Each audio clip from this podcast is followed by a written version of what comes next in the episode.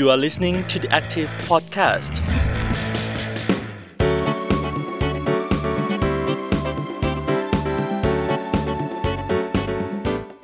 สวัสดีค่ะ The Active Podcast สัปดาห์นี้อยู่กับเอิญอรวรรณสุขโขนะคะ คุณผู้ฟังขาช่วงเวลานี้หายใจกันได้เต็มปอดอยู่หรือเปล่าคะ ฝุ่น PM 2.5 เยอะจริง ๆ ค่ะดูเหมือนว่าปัญหามลพิษสิ่งแวดล้อมในบ้านเรานี่มันทวีรุนแรงขึ้นทุกปีนะคะ คุณผู้ฟังเองจินตนาการถึงความรุนแรง ผลกระทบที่เกิดขึ้น คิดว่ามันจะสามารถทำลายชีวิตคนคนหนึ่งได้มากขนาดไหน วันนี้ค่ะเอิญอาจจะไม่ได้ชวนคุณผู้ฟังมาคุยลงลึกกันที่ฝุ่น PM 2.5 แต่เอิญจะชวนมาฟังเรื่องราวของชาวบ้านตำบลหนองน้ำพุ ที่อำเภอจอมบึงจังหวัดราชบุรีค่ะ ชาวบ้านที่นี่นะคะ แบกรับผลกระทบทางด้านสิ่งแวดล้อมจากโรงงานรีไซเคิลแห่งหนึ่ง พวกเขาทนอยู่กับมันมาเป็น 10 10ปี และบางครอบครัว เรียกได้ว่าหมดเนื้อหมดตัวค่ะคำพูดของเอิญไม่ใช่คำพูดที่กล่าวเกินจริงนะคะ อันนี้เอิญไปเห็นมากับตาแล้ว วันนี้ค่ะ เอิญก็ไม่ได้คุยคนเดียวค่ะ เอิญชวนคุณเพนโฉมแท้ตั้งผู้อำนวยการมูลนิธิบุรณนิเวศ มาร่วมฉายปัญหาความรุนแรงของผลกระทบที่เกิดขึ้นจากปัญหาสิ่งแวดล้อม คุณเพนโฉมสวัสดีค่ะ สวัสดีค่ะ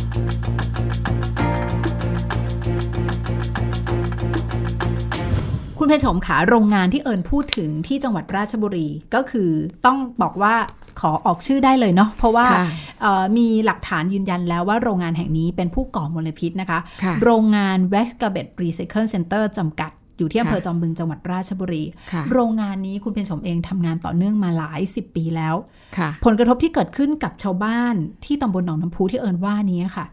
รุนแรงแค่ไหนคะค่ะ คือถ้าถ้าจะพูดถึงความรุนแรงของปัญหาที่เกิดขึ้นจากบริษัทแห่งนี้เนี่ยเอ่อถ้าล่าสุดเลยเนี่ยก็อย่างอย่างที่ทางคุณเอิญได้ทราบนะคะ คุณคุณธนูเนี่ยอ่าเท่ากับอ่าแทบจะหมดเนื้อหมดตัว คือแทบแทบจะอยู่ในสภาพของการล้มละลายอืมเพราะว่ารถยนต์ก็ก็ถูกยึดนะคะอ่าเครื่องปั่นไฟก็กำลังจะถูกยึด แล้วก็เอ่อ ไม่มีรายได้เลย การไม่มีรายได้เลยเนี่ยทำให้เขาไม่มีเงินที่จะจ่ายค่าไฟที่ค้างชำระอยู่ แล้วก็เนื่องจากว่า บริเวณบ้านของคุณคุณธนูเนี่ยจะมีหลายกิจการที่ที่จะต้องดูแลโดยเฉพาะกิจการจากผลผลิตจากอ่าสวนลำไยแล้วก็พืชค่ะอื่นๆเพราะฉะนั้นต้องใช้ไฟเยอะเอ่อเมื่อไม่มีรายได้เนี่ยก็เท่ากับตัวเองเป็นหนี้เป็นสิน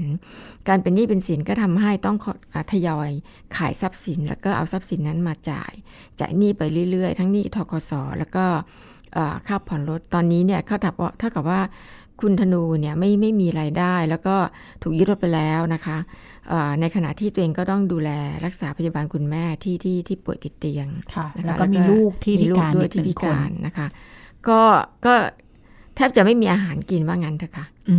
ค่ะคือคุณธนูเนี่ยนะคะ คุณธนูงามยิ่งยวดเนี่ยเป็นหนึ่งใน 725 คนที่เอิญกล่าวไปนะคะ ที่บอกว่าที่เกริ่นไปเมื่อสักครู่ว่าได้รับผลกระทบ คือเดิมทีเนี่ยคุณธนูเนี่ยเขาปลูกสวนลำไยส่งออกใช่ไหมคะค่ะมีร้อยไร่เลย แล้วเอิญอะลงไปพื้นที่เนี่ยไปเห็นบางต้นบางบางไร่นี่ก็คือยืนต้นตายหมดแล้วเพราะว่าไม่มีน้ำค่ะมันเป็นเรื่องเป็นราวแบบนี้ค่ะ ก็คือว่าสวนลำไยเนี่ยใช้น้ำจากห้วยน้ำพุใช่ไหมคะค่ะคราวนี้น้ำจากห้วยน้ำพุที่เขาเคยใช้มาเป็น 10บสปี หล่อเลี้ยงธุรกิจของเขาเนี่ยอยู่ดีๆเนี่ยตรวจเจอสารพิษใช่ไหมคะคุณเพนโฉมมันเป็นค่ะพิษอะไรยังไงคะตอนนั้นค่ะเอ่อแหล่งน้ำสำคัญที่ที่ใช้ในการทำสวนตรงนี้เนี่ยค่ะเขามีการขุดบ่อบาดาลเนี่ยอย่างน้อย 3 บ่อนะคะอืมเอ่อทีนี้เนี่ยเอ่อกิจการการรีไซเคิลกากอุตสาหกรรมอันตรายของบริษัทแวกกาเบจเนี่ยเอ่อเอ่อ ได้มีการทำผิดกฎหมายนะคะอันนี้อืมอันนี้แม้ว่าทางบริษัทจะยังโต้แย้งและก็อุทธรณ์อยู่ว่าอ่ากิจการของเขาไม่ได้ก่อความเสียหาย แต่มันมีหลักฐานยืนยันจากหน่วยงานค่ะแต่การศึกษาทางทางวิชาการไม่ว่าจะเป็นของทางกรมควบคุมมลพิษก็ดีนะคะค่ะกรมทรัพยากรน้ำบาดาลก็ดีค่ะของทางมูลนิธิเราก็เก็บหลักฐานมาตรวจสอบหลายครั้งนะคะพบตรงกัน พบตรงกันนะคะ แล้วก็อ่าทางหน่วยงานด้านสาธารณสุขก็เคยเอ่อเก็บตัวอย่างเลือดของชาวบ้านไปไปไปไปตรวจ ไปตรวจหาสารพิษในร่างกายก่อนค่ะที่จะมีการฟ้องคดีด้วยนะคะ ก็พบอืมสารพิษในร่างกายนะคะ สารพิษในที่นี้เนี่ยเมื่อเมื่อกี้ที่คุณเอิญถามว่าคือสารพิษอะไรนะคะค่ะเอ่อมันมีหลายชนิดมากอืมมันขึ้นอยู่ชนิด มันขึ้นอยู่กับชนิดของของเสียนั้นๆว่าเป็นของเสียอะไร แล้วก็เอ่อแต่ละอย่างเนี่ยของเสียแต่ละอย่างมันจะมีสารพิษแต่ละประเภท แล้วก็มีผลกระทบ หรือว่าสร้างความเสียหายที่แตกต่างกัเห็นนว่าเป็นยกตัวอย่สางรช่อินทรีย์ระเหยง่ายค่ะ ในพื้นที่นี้เนี่ยปกติถ้าเป็นถ้าเป็นโรงงานรีไซเคิลที่เป็นของเสียทั่วๆไปที่ไม่ใช่กากอุตสาหกรรมอันตรายเนี่ยค่ะจะไม่พบสารอินทรีย์ระเหยง่ายนะคะอ๋อการพบสารอินทรีย์ระเหยง่ายเนี่ยเป็นตัวบ่งชี้ที่ชัดเจนว่า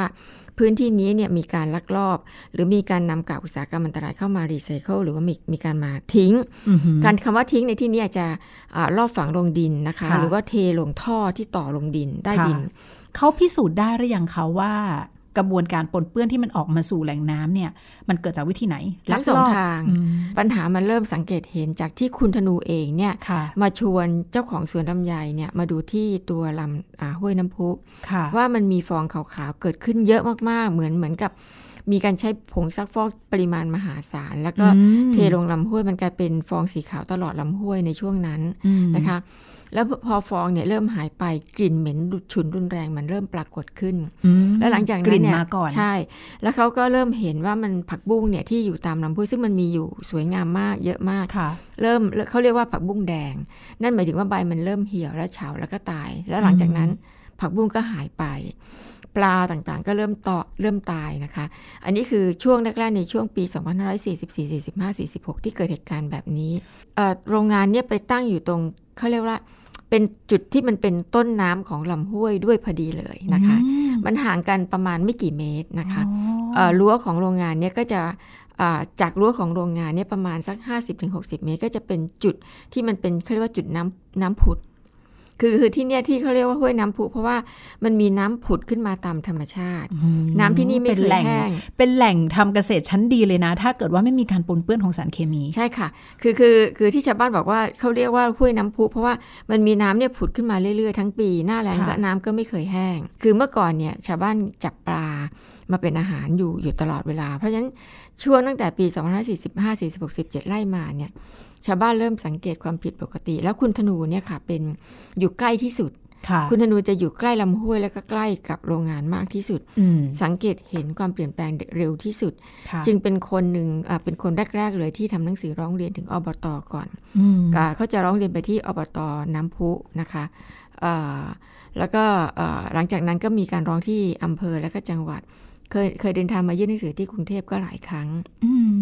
แต่ละช่วงเนี่ย คืออย่างกรมควบคุมมลพิษเริ่มเข้าไปตรวจสอบประมาณปี 2547-48ค่ะแต่ว่ากรมควบคุมมลพิษกับกรมทรัพยากรน้ำบาดาลได้เข้าไปตรวจจริงจัง คือตรวจค่อนข้างจะละเอียดเนี่ยในตั้งแต่ปีประมาณ 2,500อ่า51 52 53 ไล่มาหลังจากที่ชาวบ้านร้องเรียนหนักขึ้นเรื่อย ๆ นะคะ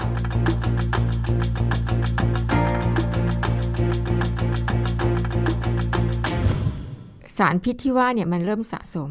นอกจากในลำในลำห้วยแล้วเนี่ยมันลงมันเริ่มลงแหล่งน้ำใต้ดินค่ะ เพราะฉะนั้นเนี่ยมันทำให้บ่อน้ำบาดาลที่คุณคุณธนูขุดไว้เนี่ยสามบ่อเออมีกลิ่นฉุนมาก แล้วก็แล้วก็พอคุณธนูใช้น้ำในลำห้วยด้วย บ่อบาดาลด้วยมาลดต้นลำไยคอยให้น้ำอ่าสวนลำไยเช้าเย็นเช้าเย็นเนี่ยมันทำให้ต้นลำไยตาย การขุดบ่อบาดาลของคุณธนูเนี่ยบ่อหนึ่งมันประมาณไม่น้อยกว่า2 0 0 0 0นถ้าเสียไป3บ่อนั่นคือ6 0 0 0 0น ถูกไหมคะค่ะเอ่อคือการลงทุนที่มันเสียหายไป ในขณะที่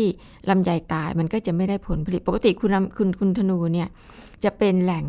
เป็นแหล่งที่รวบรวมผลผลิตลำไยของชาวสวนในพื้นค่ะที่แถบนั้นทั้งเป็นหมดลงว่าค่ะพูดง่ายๆ ก็คือเป็นลงแห่งเดียวในจังหวัดราชบุรีเลย ใหญ่มากค่ะอืมแล้วก็ส่งออกไปที่ประเทศจีนเนี่ยปีละประมาณ 60 คอนเทนเนอร์ ให้เข้าใจง่าย ๆ แบบนี้นะคะ ว่าเวลาที่จะส่งออกเออธุรกิจของแกเวลาจะส่งออกเนี่ยค่ะก็จะต้องมีมาตรฐานการส่งออกด้วยคันนี้ยพอแหล่งน้ำทั้งใต้ดินทั้งแหล่งน้ำห้วยน้ำพุเนี่ยมีการปนเปื้อนสารเคมี มาตรฐานการส่งออกพูดง่ายๆก็คือไม่ผ่าน ไม่ผ่านใช่ค่ะพอไม่ผ่านผลผลิตของแกเนี่ยก็คือไม่สามารถส่งออกได้อือฮึแล้วแกเล่าให้เอิญฟังแบบนี้นะคะ ว่าแกปลูกลำไยนะตั้งร้อยไร่อืมคราวนี้ถ้าไม่ได้ส่งออก คิดดูว่าผลผลิตเป็น 60 ตู้คอนเทนเนอร์แบบนั้นจะเอาไปขายที่ไหน ไปขายให้ใคร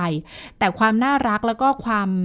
เอ่อซื่อสัตย์ในตัวของอาชีพแกก็คือที่แกบอกเอิญนะคะว่า ผลผลิตเนี่ยถ้าไม่ส่งออก แล้วขายในประเทศไทยยังขายได้ไหมขายได้อืมใครจะไปรู้ว่าแกใช้น้ำที่ปนเปื้อนอือฮึ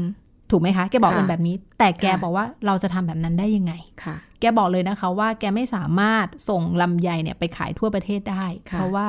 แกก็เป็นห่วงแกคนก็อื่ไม่นมั่นใจใช่ค่ะไม่มั่นใจว่าผลผลิตของตัวเองเนี่ยจะไปทำร้ายคนไทยด้วยกันหรือเปล่านะคะ อันนี้คือความเสียหายที่ที่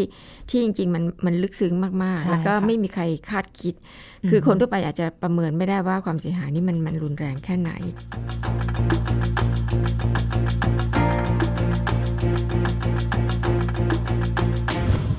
แต่ทีนี้เนี่ย ตัวสารพิษในพื้นที่เนี้ยค่ะเออนอกจากกลุ่มสารอินทรีย์ระเหยง่ายเนี่ยเอ่อกรมทรัพยากรน้ำบาดาลเนี่ยหลังจากที่มีการร้องเรียนจนกระทั่งกรมทรัพยาทรัพยากรน้ำบาดาลเนี่ยได้รับการติดต่อจากชาวบ้านที่นี่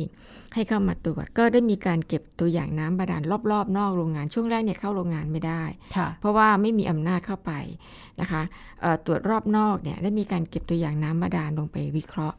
เอ่อในประมาณช่วงปี 50 56 57นะคะ255 6 57เนี่ยเริ่มเริ่มตรวจเจอสารอินทรีย์ระเหยง่ายบางชนิดที่มันเป็นตัวร้ายแรงพูดง่ายๆเป็นตัวที่น่ากลัวนะคะก็เอ่อก็เริ่มเจอไวนิลคลอไรด์นะคะ ซึ่งตัวไวนิลคลอไรด์เนี่ยทุกคนรู้ว่ามันคือสารก่อมะเร็งทีนี้ ถ้าสารกลุ่มนี้เนี่ยหลุดลงไปสู่ระดับน้ำบาดาลใต้ดินแล้ว และแพร่กระจายไปทั่วเนี่ยนั่นหมายถึงว่าเอ่อคนที่ใช้น้ำบาดาลก็อาจจะรับผลกระทบนะคะ เราบอกไม่ได้ตอนนี้ว่า มีใครกี่รายที่ใช้แล้วน้ำบาดาลตอนนี้ไปถึงไหน อืม แต่เรารู้ว่าสารตัวเนี้ยอันตรายแล้วอันนี้ อันนี้เป็นการสร้างความตระหนกให้กับกรมทรัพยากรน้ำบาดาลเองอืมเขารู้สึกว่าเรื่องนี้คือเรื่องใหญ่ค่ะนะคะ เมื่อใดก็ตามที่น้ำบาดาลเนี่ยมีสารกลุ่มนี้ปนเปื้อนอยู่ มันจะอันตรายต่อต่อคนมาก ๆ แล้วก็ยังเรายังไม่มีเทคโนโลยีที่ที่จะเข้าไปจัดการมันได้ง่าย ๆนะคะอืมนอกจากสารกลุ่มนี้แล้วนะคะ ก็มันจะมีอีกกลุ่มหนึ่งคือสารโลหะหนักค่ะ คือคือถ้าเป็น กลุ่มสารพิษที่มาจากภาคอุตสาหกรรมเนี่ยมันจะมีทั้งกลุ่มโลหะหนักกลุ่มสารอินทรีย์ระเหยง่าย สารกลุ่มปิโตรเลียมไฮโดรคาร์บอนนะคะเอ่อแล้วก็จะมีอื่นๆอีก ทีนี้ตัวที่อันตรายที่มีการตรวจเจอเนี่ยตัวโลหะหนักเองก็ก็ไม่ไม่ใช่ย่อยนะคะค่ะมันก็จะมีพวกโลหะหนักมีนิกเกิลมีแมงกานีสบางตัวที่ที่ตรวจตรวจตรวจเจอเข้มข้นค่ะเอ่อแล้วก็มีปิโตรเลียมไฮโดรคาร์บอนนะคะ ซึ่งสารกลุ่มนี้ก็มีส่วนมีบางอย่างก็อาจจะทำให้เกิด การเป็นโรคมะเร็งได้ ถ้าฟังแบบนี้แล้วการปนเปื้อนในพื้นที่เนี้ยค่อนข้างจะรุนแรง ปริมาณที่มันไหลค่ะออกมาเนี่ยมันมันมันมันน่าจะเยอะมากเลยนะคะคุณค่ะผู้ชมแล้วมันอาจจะมันบอกไม่ได้ด้วยว่ามันเมื่อไหร่ค่ะแล้วทุกวันนี้มันหยุดหรือยังค่ะ คือคือการปนเปื้อนทุกวันนี้เนี่ยเอ่อเราเราคิดว่าไม่หยุดค่ะ คืออมกิจการของโรงงานเนี่ยหยุดละค่ะเอ่อหลายหลายโรงงานที่เกี่ยวข้องกับการรีไซเคิลของเสียอุตสาหกรรมเนี่ย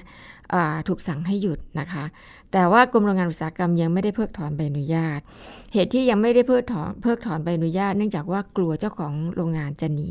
อืมนะคะคือหนีคือทิ้งเลยหมายถึงว่าทิ้งโรงงานที่มันเป็นที่สุมกองของพวกกากสารพิษเนี่ยแล้วก็ทิ้งทิ้งความรับผิดชอบไปเลย เพราะฉะนั้นจึงยังคงใบอนุญาตไว้ให้มีสภาพของการเป็นบริษัทที่จะต้องรับผิดชอบต่อความเสียหายที่เกิดขึ้นนะคะอืมแต่ว่าเอ่อ แม้ว่ากิจการไม่ไม่ได้มีการไม่ได้มีกิจการการผลิตการแปะการรีไซเคิลแล้ว แต่ว่าที่บอกว่าการการแพร่กระจายของสารพิษยังไม่หยุดเหตุเป็นเพราะว่าในเอ่อถ้าจำกันได้เมื่อเมื่อเมื่อปีเมื่อปีที่แล้วเดือนมิถุนายนเกิดไฟไหม้ครั้งใหญ่ค่ะนะคะจำได้ไฟไหม้ครั้งใหญ่ครั้งนั้นเนี่ยมันมีการ ซึ่งเออตอนนี้สันนิษฐานเบื้องต้นว่าน่าจะเป็นการลอบเผาทำลาย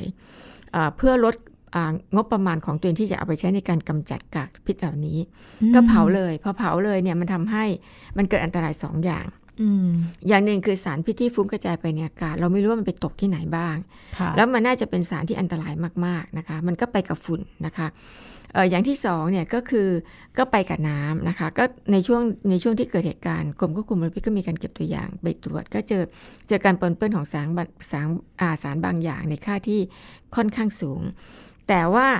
ในช่วงของปฏิบัติการเพื่อดับเพลิงเนี่ยค่ะ มีการนำทราย มีการฉีดน้ำแล้วก็มีการใช้ดินเนี่ยมาคลุกตรงเนี้ยค่ะคือส่วนที่จะเป็นต้นตอที่ทำให้เกิดการแพร่กระจาย เพราะว่า เราพบว่ามันยังมีกองทรายที่ปนเปื้อน กองดินที่ปนเปื้อนอยู่ แล้วก็มีมีหลุมมีบ่อที่มีการลักลอบเทของเหลวอันอาที่เป็นกากพิษลงไป สิ่งเหล่านี้เนี่ยถ้าเข้าหน้าฝนเมื่อไหร่พื้นที่นี้จะอันตรายมากอืมนี่ก็กำลังกำลังจะนะคะเอ่ออันนี้เป็นเหตุที่ทำให้ชาวบ้านเนี่ยเอ่อร้อนใจมากเอ่อ ที่จะต้องต้องหาทางผลักดันให้กรมโรงงานอุตสาหกรรม เร่งเข้ามาดำเนินการ เพราะฉะนั้นเมื่อตุลาคมปีที่แล้วนี่เองที่ ชาวบ้านไม่สามารถเห็นความล่าช้าทนความล่าช้าของหน่วยงานรัฐได้ จึงได้เดินทางไปยื่นหนังสือถึงกรมโรงงานอุตสาหกรรม เพื่อกระตุ้นให้กรมโรงงานอุตสาหกรรมเนี่ยเข้ามาจัดการกับพวกทรายและดินที่ปนเปื้อน รวมถึงตรวจสอบภายในโรงงานทั้งหมด ว่ามันมีอาคารไหนที่มีการซุกกากสารพิษไว้อีกนะคะ ซึ่งกรมโรงงานอุตสาหกรรมก็ก็รับรับพิจารณาเรื่องนี้ แล้วก็บอกว่ากรมกรมโรงงานจะรับกรณีนี้เป็นกรณีเร่งด่วน แล้วก็ได้มีการลงไปตรวจสอบพื้นที่ พร้อมกับจะหารือกับกรมควบคุมมลพิษ ขอความร่วมมือจากกับกรมควบคุมมลพิษในเรื่องนี้ รวมถึงกรมทรัพยากรน้ำบาดาล เป็นสามหน่วยงานที่จะต้องเข้ามาช่วยแก้ไขปัญหานี้นะคะ ซึ่งทั้งสทั้งสองกรมก็ก็ยินดีอย่างยิ่ง เพราะว่า กรมทรัพยากรน้ำบาดาลก็เป็นห่วงเรื่องการปนเปื้อนของสารพิษในในแหล่งน้ำบาดาลเพราะเขารู้แล้วค่ะเขารู้ว่ามันมีปัญหาเกิดขึ้นก่อนหน้านี้มานานแล้วอือฮึแต่เขาไม่สามารถเข้าไปดำเนินการอะไรกันได้ จนกว่า จนกระทั่งได้มีการฟ้องคดีและศาลได้ตัดสินแล้วนะคะเอ่อก็ก็มีแผนอยู่ตรงนี้ กรมควบคุมมลพิษก็เช่นเดียวกันก็เห็นว่าเรื่องนี้เป็นเรื่องใหญ่แล้วชาวบ้านร้องเรียนมาบ่อยมากนะคะค่ะเอ่อสสามกลุ่มนี้เลยจะจับมือกันทีนี้ตอนนี้เนี่ยปัญหาอยู่ตรงที่ว่าเอ่อ ขาดแคลนงบประมาณในการเข้ามาใช้ในการดำเนินการ เนื่องจากว่ากรมโรงงานอุตสาหกรรมเองก็ไม่มีงบประมาณสำรองไว้ในการที่จะเข้าไปอ่ารวบรวมกากสารพิษทั้งหมด แล้วก็อ่าส่งไปกำจัดยังบริษัทที่ที่มีความสามารถในการกำจัดให้ถูกต้อง เพราะฉะนั้นตอนนี้เนี่ยเท่ากับสารพิษทั้งหมดยังกองอยู่ในโรงงานอืมรวมถึงดินปนเปื้อนทรายปนเปื้อน แสดงว่าตอนนี้ชาวบ้านที่อาศัยอยู่ใกล้ ๆ โรงงาน ก็คงคงจะกำลังเผชิญอยู่กับ ปัญหาที่เราพูดมาทั้งหมดอยู่ เอาเป็นว่าเดี๋ยวช่วงนี้เราจะลองไปพูดคุยเรื่องราวของคุณธนูอัปเดตชีวิตของแกสิคะว่าตอนนี้เนี่ยแกเป็นยังไง เดี๋ยวเอิญจะต่อสายถึงคุณธนูงามยิ่งยวดนะคะ เจ้าของสวนลำไยร้อยไร่ที่เราคุยกันเมื่อสักครู่นี้ และอย่างที่บอกนะคะว่าไม่ใช่คุณธนูแค่คนเดียวค่ะ เขาเป็นเพียงหนึ่งใน 725 คนของชาวบ้านที่แบกรับผลกระทบที่มันรุนแรงเหลือเกินตอนนี้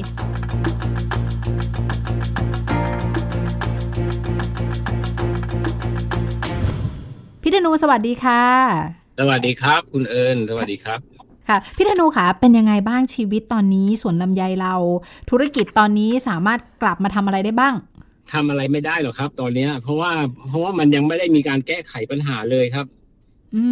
ม ตั้งแต่วันนั้นจนถึงวันนี้ ผมยังไม่เห็นความคืบหน้า ยังไม่เห็นอะไรเลยครับ เหมือนเดิมทุกอย่างครับ เหมือนเดิมทุกอย่าง เพิ่มเติมคือตอนนี้ถูกยึดอะไรไปบ้างแล้ว ก็ตอนนี้ ถูกยึดอะไรไปบ้างแล้วเลยถ้าผมบอกก็ลดไปแล้วหนึ่งคันครับ แล้วตอนนี้พอที่มีรายได้อะไรเข้ามา ตอนนี้เราทำอะไรอยู่บ้างไหมคะ ตอนเนี้ยที่ผมอยู่ได้ทุกวันเนี้ยที่ที่ผมยังอยู่ได้ที่ผมยังพอที่จะมีอาหารกินบ้างอะไรเนี่ย คือผม ผมได้รับการดูแลเอ่ออุปการะจากท่านดรเพนโฉมเนี่ย ทางมูลนิธิเนี่ยได้ได้ คือนำเสนอโครงการมาให้ผม เป็นเหมือนคล้าย ๆ กับว่าเป็นการทดลองปลูกพืชที่สามารถดูดซับไอ้พวกสารพิษที่อยู่ในน้ำได้มากที่สุดหรืออะไร เป็นการเป็นการศึกษาไปในตัวด้วย แล้วก็มีค่าตอบแทนให้ผมได้พอที่จะซื้อกินอยู่เนี่ย แต่พูดง่ายๆ ก็คือว่าธุรกิจสวนลำไยส่งออกของเราตายสนิท ตายสนิทครับไม่ไม่ไม่ต้องพูดถึงเลยครับ แล้วก็ไม่สามารถจะฟื้นได้แล้วก็ที่ผ่านมาก็ยังไม่สามารถไปฟื้นน้ำในห้วยน้ำพุก็ยังไม่มีน้ำใต้ดินก็ยังไม่มีใครเข้าไปทำอะไรยังไม่ไม่มีใครทำอะไรเลยครับ อืมแล้วแล้วตอนนี้เนี่ยเอ่อกลิ่นหรือว่าผลกระทบหรือว่าด้านอื่น ๆ อะไรเนี่ยยังยังมีมาเรื่อยๆไหมจ๊ะพี่มันนุก็คือมันมีกลิ่นออกมา มีกลิ่นน้ำเนี่ยขึ้นมาที่เท่าที่ที่ผมพักอยู่เนี่ยมันจะมีกลิ่นทุกวันแล้วครับ อ๋อกลิ่นมันเป็นยังไงคะพี่ธนูเล่าให้ฟังกลิ่นหอยมันก็คล้าย ๆ กับเป็นเหมือนกลิ่นคล้าย ๆ กับเป็นอ่าน้ำมันเบนซินหรืออะไรที่มันระเหยขึ้นมากลิ่นคล้าย ๆ แบบนั้นแหละ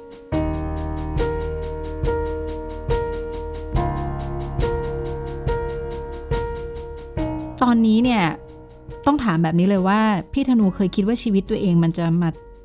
จะใช้คำว่ามันดิ่งลงเหวเลยแบบนี้ได้ไหมได้ครับ ผมเองเนี่ยผมยังไม่มองยังมองไม่เห็นอะไรเลยว่าว่าผมจะได้รับการดูแลหรือช่วยเหลือ หรือว่าจะมีการเยียวยากับผมจากภาครัฐนะนี่ผมยังไม่เคยเห็นอะไรเลยแม้แต่นิดเดียว ตอนเนี้ยมันมืดมนไปหมดแล้วเวลาเนี้ยถ้าผมไม่ติดแม่ผมแล้วก็ลูกผมที่พิการอะ ผมคงไม่อยู่ดูภาพทุเรศทุเรศแบบนี้หรอกนะทั้งทั้งที่เรื่องเนี้ย เรื่องเนี้ยมันเกิดจากความบกพร่องของของหน่วยงานของรัฐแท้ๆเลย ที่ไม่ได้กำกับดูแลไม่ควบคุมเป็นอย่างดี ทั้งทั้งๆที่รู้ว่าตรงเนี้ยเป็นอันตรายต่อคุณภาพชีวิตของของชาวบ้านเขาอะที่เขาอยู่อาศัยอยู่รอบๆ เนี่ย แล้วก็ไม่หันมามอง ไม่หันมาดูไม่ จะบอกว่าเยียวยาผม ผมไม่เคยคิดเลยว่าจะได้เยียวยาจากภาครัฐแต่ผมไม่เคยตรงนี้เลยอืมนี่แล้วมันเกิดความแค้นครับแค้นใจอะว่า ทุกวันเนี่ยที่เราเสียภาษีให้กับเขาเนี่ย ให้เขามาทำงานให้เราเนี่ย มันกลับกลายเป็นว่า เหมือนจะเหยียบเราซ้ำแล้วตัวโรงงานล่ะคะพี่ธนูเขาเคยได้ยินเสียงเรียกร้องของเราบ้างไหมเขาเคยเข้ามาทำอะไรเขาเคยแสดงความรับผิดชอบ แสดงตนอะไรกับเราบ้างไหมโอ้อันนั้นยิ่งไม่มีเลยครับ ผมว่าทางหน่วยงานของรัฐแต่น่าอายนะน่าอายทางท่านดรเพนโฉมเนี่ย ทางมูลนิธิเนี่ยทั้งทั้งที่ทางมูลนิธิต้อง คือทำงานก็เหนื่อยอยู่แล้วเนี่ย เวลาเนี้ยต้องมาดูแลคุณภาพสิ่งแวดล้อม แถมยังต้องมาดูแลคุณภาพชีวิตของผมอีกโอ้โหเนี่ยน่าอายนะผมว่าน่าอายจริงๆเลยภาครัฐนี่น่าอายมากๆเลย สุดๆแล้วล่ะ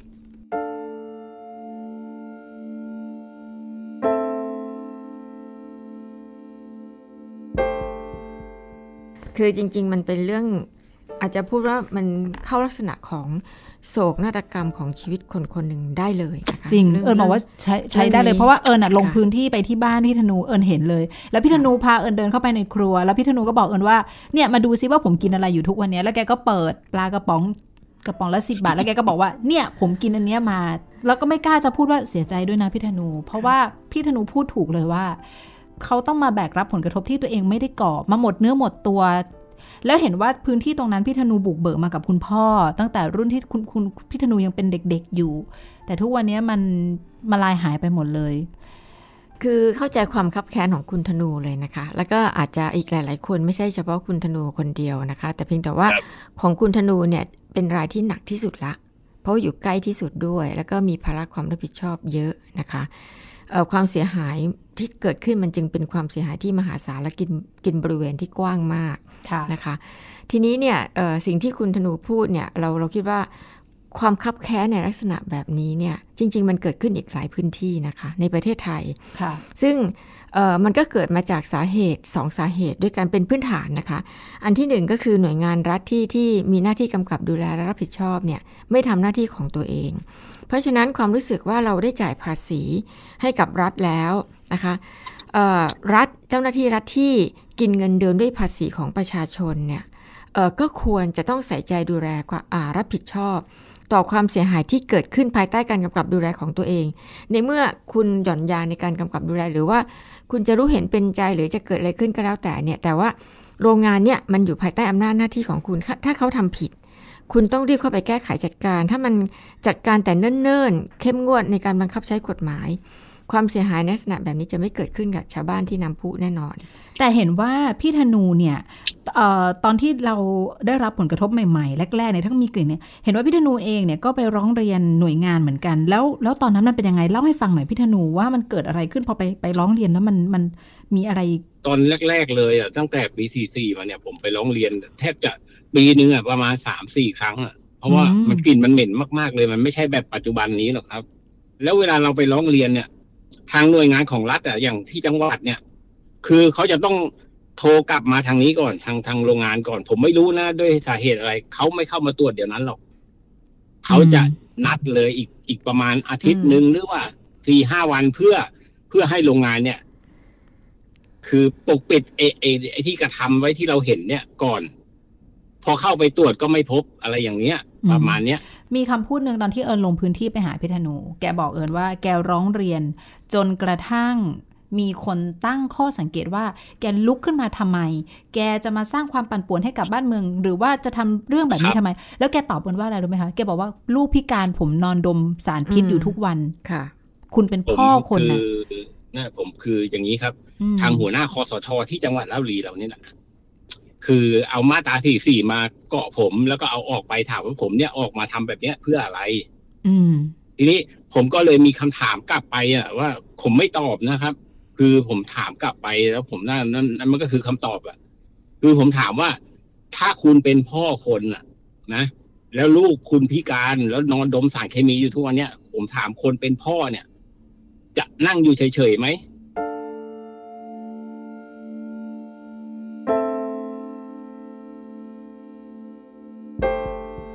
นูขาตอนท้ายครับพี่ธนูมีอะไรอยากจะพูดกับคุณผู้ฟัง ก่อนอื่นเลยเนี่ย ผมต้องขอขอบคุณ ขอกราบขอบพระคุณเลยของบูรณะนิเวศ มูลนิธิบูรณะนิเวศ ที่นำโดยท่านดอกเตอรเพนโฉมแท้ตั้งเนี่ย พร้อมกับทีมงานทุกๆท่านน่ะอ่าที่ให้โอกาสผมได้ได้ได้ร่วมโครงการน่ะ ให้ผมได้อยู่ได้เนี่ย จนเนี่ยถึงจุดปัจจุบันเนี้ยผมก็ขอบคุณตรงนี้ก่อน ค่ะ เสร็จแล้วผมก็จะฝากไปทางท่านผู้ฟังทั้งทั้งหลายเนี่ยคือวันข้างหน้าเนี่ย ถ้าสมมุติว่ามีโรงงานหรือทางบริษัทที่จะเข้าไปทำกิจการแบบอย่างเนี้ยในหมู่บ้านของพวกท่านน่ะหนึ่งเลยคัดค้านไว้ก่อนเลยครับ จะดีหรือไม่ดีถ้าเป็นโรงงานประเภทนี้ให้คัดค้านไว้ก่อนเลยครับ ถ้าคุณไม่คัดค้านตั้งแต่แรก พอเขาได้ก่อร่างสร้างตัวขึ้นมาแล้วเนี่ย มันเหมือนเป็นอะไรที่แข็งแรงขึ้นมาแล้วเนี่ยเราไม่สามารถที่จะไปต่อรองหรือไปอะไรได้เลย แล้วมันจะตกอยู่ในสภาพแบบผมนี่แหละ แล้วผมก็ยังไม่เชื่อด้วยว่าความยุติธรรมเนี่ยมันจะมีในประเทศไทยอะผมยังไม่เชื่อนะเพราะว่าผมยังไม่ได้เห็นกับตาเอาใจช่วยนะคะพี่ธนู เอครัอบไม่กล้าที่จะบอกพี่ธนูว่าสู้ๆแต่เอาเป็นว่าอันนี้คือหนึ่งในเสียงสะท้อนของคนที่ได้รับผลกระทบโดยตรง เอิญขอใช้คำนี้และหนักมาก ๆ ตอนนี้ต้องขอบคุณพี่ธนูนะคะ ที่มาร่วมแลกเปลี่ยนเรื่องราวของแกให้เราฟังนะคะ คุณเป็นโฉมค่ะแล้วก็หลายสิ่งที่แกพูดเอาไว้ ต้องบอกว่าไม่รู้จะไม่รู้จะไปต่อยังไงเลย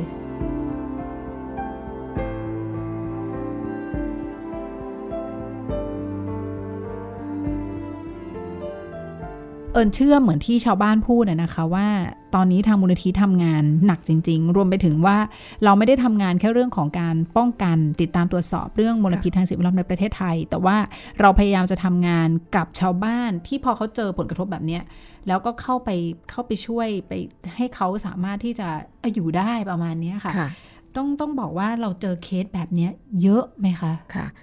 ช่วง 20 ปี 20 ปีเศษที่เราทำงานมาเนี่ยมีหลายพื้นที่มาก แล้วก็ อย่างแต่เอาเอาเอากรณีของคุณธนูเนี่ยอาจจะดูรุนแรงเหมือนกับเป็นโศกนาฏกรรมที่เกิดขึ้นกับชีวิตของเขาอันเนื่องมาจากมลพิษอุตสาหกรรมที่สร้างความเสียหาย แก่เขาจนกระทั่งแทบจะล้มละลายนะคะเอ่อแต่ว่าหลายพื้นที่เนี่ยเอ่อมันจะมีลักษณะแบบที่เราไปเจอก็คือก็คือที่ต่อสู้คัดค้าน ไม่ให้โครงการเกิดอย่างที่คุณธนูพูดเนี่ยค่ะว่าสู้เลยตั้งแต่อย่างตั้งโครงการยังไม่เกิด อันนี้ก็มีค่ะซึ่งบางพื้นที่เนี่ยเอ่อ ผู้นำเข้าลุกขึ้นมาต่อสู้เนี่ยเขาก็ไม่มีรายได้เข้ามาเหมือนกัน ไม่มีไม่มีไม่มีเวลาทำมาหากิน เพราะว่าการต่อสู้ที่มันงวดเข้าเนี่ยมันมันมันหมายถึงชีวิตเขาค่ะหมายถึงเอ่อพื้นที่รอบๆของเขา แล้วก็หลายคนถูกคุกคามชีวิตก็มีนะคะค่ะบางคนถูกยิงเสียชีวิตก็มีนะคะอืมแต่สำหรับพื้นที่ที่เกิดปัญหาขึ้นมาแล้วเนี่ยเอ่อลักษณะคล้าย ๆ ของที่ที่ตำบลน้ำพุเนี่ยยังมีหลายพื้นที่ ซึ่งบางคนเนี่ยต้องขายบ้านแล้วหนีไปเลย ใช่ กรณีของคุณธนูเนี่ยที่ที่แกก็พูดพูดเหมือนกันนะคะ ว่าแกคิดแบบนี้เหมือนกันนะคะ แต่ว่าแกไม่สามารถไปได้นะคะ เขาจะต้องอยู่กับความคับแค้นแล้วก็ฝังแน่นตรงนี้มันมันมันก็กลายเป็นความไม่ศรัทธาต่อรัฐใด ๆ ทั้งสิ้นอืมนะคะ ทีนี้ในส่วนของของมูลนิธิเราเนี่ยที่เราทำมูลนิธิเราก็จะมีมีงบประมาณจากการทำโครงการขอทุนจากแหล่งทุนต่าง ๆนะคะค่ะเราจะกันส่วนหนึ่งไว้สำหรับ พื้นที่ที่เขาเดือดร้อนจากปัญหาเหล่านี้ ซึ่งซึ่งก็ตอนนี้ก็จะมีอยู่ 5 6 แห่งที่เราสนับสนุนงบแบบนี้อยู่ แต่ว่าเอาไปเพื่อทำกิจกรรมนะคะ จะทำกิจกรรมอะไรก็ได้นะคะ แล้วก็อาจจะมีเบี้ยอาสัตว์สมัครให้เขาบ้าง ก็เป็นการแบบช่วยกันเพื่อประคับประคองให้ให้ค่ะแต่ละพื้นที่เนี่ยสามารถไปรอดได้นะคะ กรณีของคุณธนูเราก็หาทุนมาก่อนหน้านี้นะคะอ่าเป็นทุนที่เนื่องจากว่า ด้วยด้วยที่กลไกรัฐไม่ทำงานนะคะ แล้วประเทศไทยเนี่ยไม่มีนโยบายที่ชัดเจนไม่มีมาตรการไม่มีกองทุนของรัฐ ที่จะเข้ามาฟื้นฟูพื้นที่ปนเปื้อนจากการกระทำของกลุ่มโรงงานโรงงานอุตสาหกรรมอืมแบบนี้นะคะ เพราะฉะนั้นมันเหมือนกับอ่าภาคประชาชนอย่างเราเนี่ยระหว่างเรากับชาวบ้านก็ต้องจับมือกันช่วยกัน ช่วยกันประคับประคองกันค่ะส่วนของพื้นที่น้ำพุเนี่ยเราก็เลยลองแสวงหาองค์ความรู้ใหม่ ๆ ด้วยการ ศึกษาดูว่ามีพืชชนิดไหนบ้าง ที่พอจะชะลอ หรือว่าลดความรุนแรงของสารพิษที่อยู่ในลำห้วย แล้วก็ในในในดินแล้วก็ในแหล่งน้ำนะคะ สิ่งที่เราทำพอจะทำได้ก็คือในลำห้วยกับอ่าพื้นที่ใกล้ๆ ของบ้านคุณธนู ซึ่งเราศึกษาแล้วนะคะ อันนี้เราก็หาทุนเพิ่มเข้ามาอืมเป็นงบที่จะเข้ามาช่วยคุณธนู แล้วก็เอางบก้อนเนี้ยค่ะ คือนอกจากส่วนของการทำกิจกรรมก็เป็นมีเงินก้อนหนึ่งสำหรับ เป็นรายได้ให้คุณธนูในการทำโครงการเหมือนกับเป็นเงินเดือนให้อืมซึ่งคุณคุณธนูก็ได้ใช้เงินก้อนเนี้ยในการต่อเอามาต่ออาชีพตัวเองต่อไปอีก ใช่ก็คืออมก็อย่างน้อยๆก็ก็มีเงินจ่ายค่าไฟนะคะค่ะเพราะแกถูกตัดไฟมาหลายเดือนแล้วอืมเอ่อซื้ออาหารกินนะคะ แล้วก็เป็นค่าโทรศัพท์เป็นเป็นค่าสาธารณูปโภค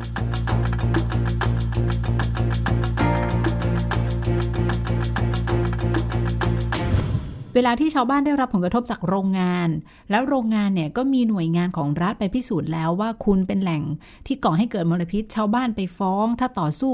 ชนะคดี โรงงานเนี่ยจะต้องต้องจ่ายเงินชดเชยให้ชาวบ้านสิไอ้ค่ะกระบวนการแบบนี้เนี่ยในกรณีนี้เนี่ยมันค่ะมันเกิดขึ้นไหมคะ คือคืออันเนี้ยประเด็นที่คุณธนูพูดถึงว่าแกไม่เชื่อว่าประเทศไทยจะมีความยุติธรรมอยู่ กระบวนการยุติธรรมอ่า ไม่ว่าจะเป็นคดีไหนๆเนี่ยมันใช้เวลาอืมนะคะ กรณีน้ำพุเนี่ยเป็นคดีกลุ่มคดีแรกของประเทศที่คุณธนูกับพวกอีกสองคนเนี่ยเป็นโจทย์ฟ้องสามราย แต่ว่า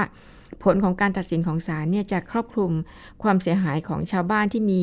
อ่าในหมู่หนึ่งของตำบลน้ำพุเนี่ยที่มีประชากรอยู่ 1,000 คนนะคะค่ะตอนนี้ก็มีการสำรวจแล้วว่ามี 725 คนที่ยืนยันว่าตัวเองได้รับความเสียหายจากบริษัทแห่งนี้นะคะอือฮึศาลชั้นต้นตัดสินชัดเจนนะคะว่าเอ่อจำเลยก็คือตัวบริษัทแวกกาเบจกับเจ้าของกิจการเนี่ยกระทำผิดต้องรับผิดชอบค่ะทั้งการเยียวยา แล้วก็การอ่าการเยียวยาในที่นี้หมายถึงการเยียวยา ความเสียหายที่เกิดขึ้นตั้งแต่พืชผลอืมอ่าทรัพย์สินและก็ค่ะสุขภาพนะคะค่ะแล้วก็จะต้องดูแลไปถึงเรื่องการฟื้นฟูสิ่งแวดล้อมที่ปนเปื้อนทั้งหมดทั้งในในโรงงานและนอกโรงงาน ถ้าฟังแบบนี้ก็ครอบคลุมดีค่ะศาลตัดสินเนี่ยจริง ๆ ครอบคลุมในระดับหนึ่ง แต่ค่ะว่าเอ่อปัญหาอยู่ตรงที่ว่าเอ่อนั่นคือศาลชั้นต้นนะคะที่ตัดสินเมื่อวันที่ 24 ธันวาคม 2563ค่ะปีนี้เนี่ยเข้าสู่ 2566 แล้วนะคะ โรงงานเนี่ยฝ่ายจำเลยเนี่ยขออุทธรณ์อืมเมื่อปี 2564 นะคะค่ะก็คือพูดง่ายๆคือยังไม่ยอมรับคำตัดสินไม่ยอมรับเขาขอสู้อ้างต่ออีกค่ะ เขาบอกว่าปัญหาความเสียหายทั้งหมด ที่เกิดขึ้นไม่ได้เกิดจากการกระทำของเขาไม่ได้เกิดจากการประกอบกิจการของเขาประอ่ากิจการของเขาประกอบดีแบบนี้แบบนี้คือเขาอธิบายนะคะ ซึ่งก็อันนี้เป็นเป็นสิ่งที่เขาเหตุผลกับศาลในการยื่นอุทธรณ์อืมส่วนของชาวบ้านเนี่ยคุณธนูกับพวกอีกสองคนนะคะ ได้ยื่นอุทธรณ์เช่นเดียวกันตรงที่ว่าเอ่อค่าเงินค่าเยียวยาที่ที่ทางคุณธนูกับชาวบ้านเรียกไปเนี่ยศาลตัดสินออกมา อย่างของคุณธนูเนี่ยเรียกค่าเสียหายไป 18 ล้าน ค่ะ และคนอื่นก็ลดลงมาตามอ่าตามความเสียหายที่เกิดขึ้นจริงที่มีการประเมินจริงนะคะเอ่อศาลท่านตัดสินให้อย่างของคุณธนูเนี่ยได้เงินชดเชยชดเชยความเสียหายที่เกิดขึ้นเพียง 6 0 0 0 0 0 บาท เรียกร้องค่าความเสียหายจากโรงงาน 18 ล้านบาทศาลให้ 6 0แสนเพราะว่าใช่ศาลค่ะตีความแบบไหนคะค่ะทำไมมันถึงตัวคือเลขต่างกันจังอ่ายกตัวอย่างความเสียหายทางพืชผลเนี่ยศาลไปใช้เกณฑ์ของ ความเสียหายของพืชผลที่รัฐจะเข้ามาช่วยเหลือ หรือให้ให้การเยียวยาได้อ่าจากภัยพิบัติธรรมชาติ อย่างเช่นภัยแล้งค่ะนะคะซึ่งตรงนี้เนี่ยที่ที่อันนี้ยังเป็นเกณฑ์ในการพิจารณาอ่าการตัดสินของของบ้านเราที่ยังเป็นปัญหา ตรงที่ว่า การเกิดภัยพิบัติ อย่างเช่นภัยแล้งเนี่ยกับภัยพิบัติที่เกิดขึ้นจากมลพิษมันต่างกันมากอืมเพราะว่าภัยแล้งเนี่ยมันยังเปลี่ยนไปตามฤดูกาลถูกไหมคะ ปีนี้แล้งปีหน้าอาจจะค่ะปกติค่ะใช่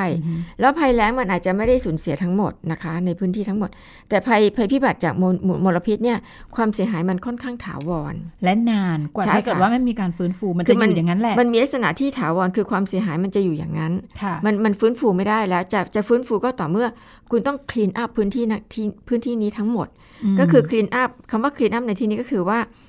ต้องมีการสำรวจขอบเขตการปนเปื้อนของสารว่าแพร่กระจายไปถึงระดับไหนอืมเป็นสารอะไรค่ะนะคะ แล้วก็ระดับความลึกของน้ำระดับความลึกของดินคือเท่าไหร่อืมเพราะถ้าเกิดความลึกของดินเนี่ย อย่างเช่น เท่าที่เราเคยไปดูงานที่ญี่ปุ่นการคลีนอัพเนี่ย จะต้องมีการขุดลอกหน้าดินเนี่ยความหนาประมาณ 1 ฟุต ทิ้งพื้นทิ้งไปหมดเลยอืมเอาดินใหม่เข้ามาเติม อันนี้คือการฟื้นฟูดิน แต่ถ้าเป็นแหล่งน้ำเนี่ยเอ่อ มันจะมี 2 แบบนะคะ แบบหนึ่งก็คือการการสูบน้ำขึ้นมาเพื่อแล้วก็บำบัด จะใช้สารเคมีหรือว่าใช้กระบวนการต่างๆ ในการตกตะกอนหรือว่าใช้สารเคมีในการทำทำทำทำลายพิษ ถึงเป็นประเด็นใหญ่ตรงที่ว่า ความเสียหายที่เกิดขึ้นจากมลพิษเนี่ยมักจะเป็นความเสียหายที่ถาวรและเพราะมันเกินความสามารถในการเยียวยาอืมความฟื้นฟูอ่าความสามารถในการฟื้นฟูของของมนุษย์ที่มีอยู่ค่ะถ้าจะทำได้ต้องใช้งบประมาณมหาศาลอืมแล้วถ้าเป็นแหล่งน้ำเนี่ย หลายพื้นที่เขาจึงจะทิ้งให้มันอยู่อย่างนั้นอืมอันนี้จะจึงจึงบอกว่าความเสียหายในลักษณะที่เกิดขึ้นจากภัยพิบัติทางมลพิษเนี่ยมันค่อนข้างจะถาวร มันขึ้นอยู่กับมลพิษในพื้นที่นั้นว่า รุนแรงแค่ไหนอย่างไรเข้มข้นไหมค่ะนะคะ แล้วมันสามารถที่จะย่อยสลายไปตามธรรมชาติได้ไหม ในพื้นที่นี้เนี่ยน่าจะยากเหมือนกัน โอเค สารสารอินทรีย์ระเหยง่ายบางอย่างอาจจะ อาจจะกลายสภาพเกิดปฏิกิริยาเคมีกลายเป็นสารอื่น ที่อาจจะรุนแรงยิ่งขึ้น หรืออาจจะอ่อนแรงลงอ่อนอ่อนพิษลงค่ะแต่บางอย่างเนี่ยมันจะอยู่ตรงนั้นนะคะ โดยเฉพาะพวกกลุ่มโลหะหนัก ทีนี้ถ้ามันลงแหล่งน้ำบาดาลอันนี้เป็นเรื่องใหญ่เลยนะคะเอ่อเพราะฉะนั้นอ่าถ้าถ้าถ้าศาลท่านเนี่ยใช้เกณฑ์ของภัยแล้ง มาเป็นการตัดสินจ่ายค่าชดเชย ให้กับภัยพิบัติที่เกิดขึ้นจากมลพิษเนี่ยมันจึงเป็นเกณฑ์ที่ความรู้สึกของของชาวบ้านจึงรู้สึกว่า มันเป็นแบบนั้นไม่ได้ เพราะฉะนั้นชาวบ้านจึงยื่นอุทธรณ์ในปี 64 เช่นเดียวกันนะคะอือหือแต่ว่าเอ่อยื่นยื่นอุทธรณ์ในปีเอ่อในเดือนพฤษภาคม 2564 นะคะศาลอุทธรณ์ได้มีการให้คำสั่งให้ความเห็นต่อคำอุทธรณ์ของจำเลยเมื่อวันที่ 21 กุมภาพันธ์ที่ผ่านมานี้ นี่คือปี 66 แล้ว เพราะฉะนั้นปีกว่าๆที่ผ่านมาเนี่ยมันคือเวลาที่ยืดยืดยาวออกไปค่ะนะคะเอ่อยิ่งเราช้าแค่เราไม่หนรู้เลยว่าว่า ศาลอุทธรณ์จะตัดสินเมื่อไหร่ แล้วค่ะยังมีชั้นฎีกาอีกอืมกระบวนการของกระบวนการยุติธรรมไม่รู้จะสิ้นสุดเมื่อไหร่ใช้แต่เวลาผลกระทบนานมากทุกวันเนี้ยมันดำเนินอยู่มันมันฆ่าชีวิตคนไปเรื่อย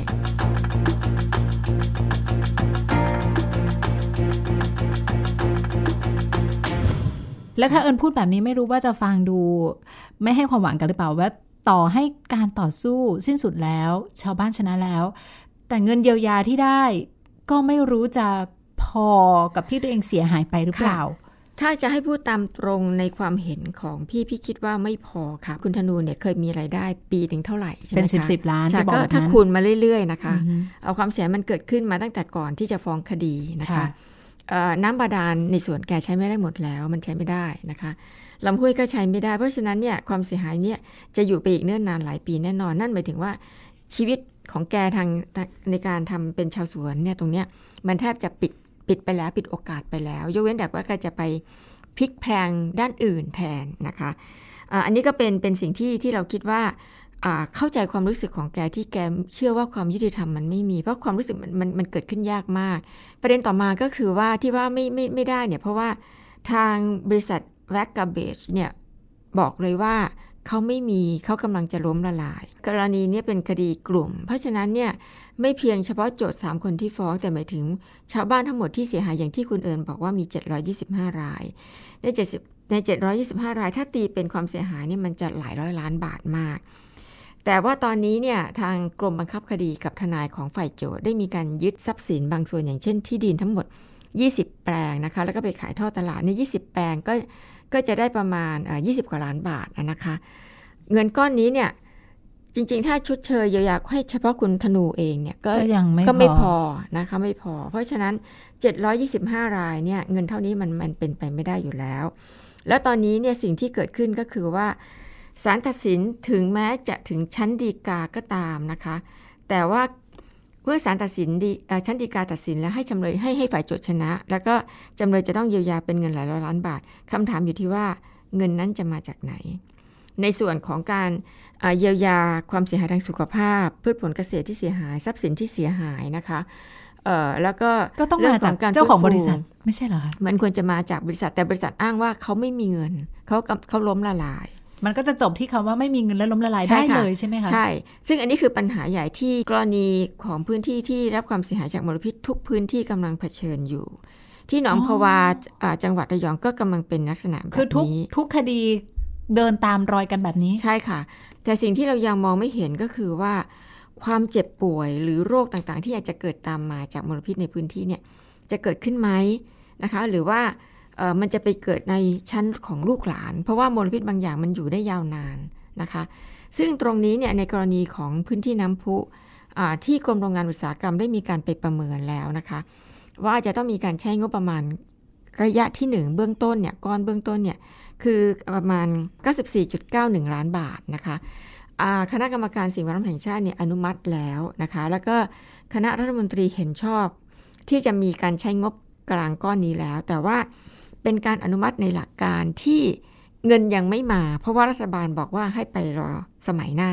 นะคะภายใต้งบประมาณ 9 94 ล้านบาทเนี่ยจะมีงบประมาณ 2.45 ล้านบาทสำหรับสาธารณสุขจังหวัดเข้ามาอ่าเฝ้าระวังเรื่องสุขภาพ เพราะฉะนั้นความเสียหายอย่างที่ว่าเราพูดมาทั้งหมดเนี่ยเรายังไม่ได้รวมความเสียหายที่จะเกิดขึ้นในอนาคตกับสุขภาพของคนในพื้นที่นี้ ซึ่งเราเดาไม่ได้ว่า จะเป็นอะไรบ้างอืมนะคะแต่ที่แน่ๆก็คือว่าชาวบ้านทั้ง 725 คนผลตรวจเลือดก็คือเจอมีสารสารมีสารอืมในร่างกายค่ะ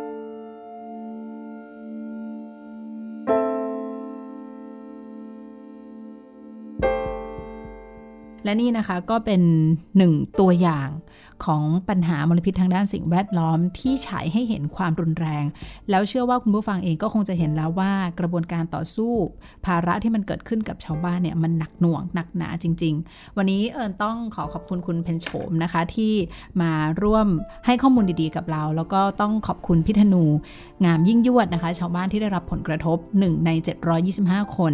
ของหนองน้ำพุที่มาสะท้อนให้เราฟังค่ะสำหรับสัปดาห์นี้นะคะ The Active Podcast ของเราหมดเวลาแล้ว พบกันใหม่สัปดาห์หน้า วันนี้เอิญและคุณเพนโฉมสวัสดีค่ะ ค่ะ สวัสดีค่ะ You are listening to the Active Podcast.